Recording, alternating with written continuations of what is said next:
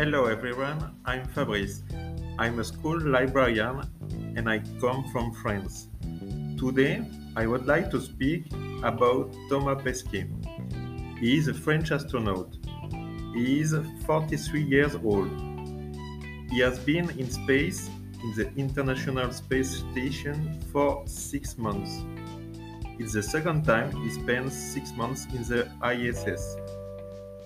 He has a lot of jobs in the ISS, like scientific experiments. Two weeks ago, he did a spacewalk with Shane, an American woman astronaut, to install some solar panels. He must also practice sport two hours every day because of the gravity. He plays the saxophone. I admire him because it's very rare to go in space and to live such experiences, and because he is very simple.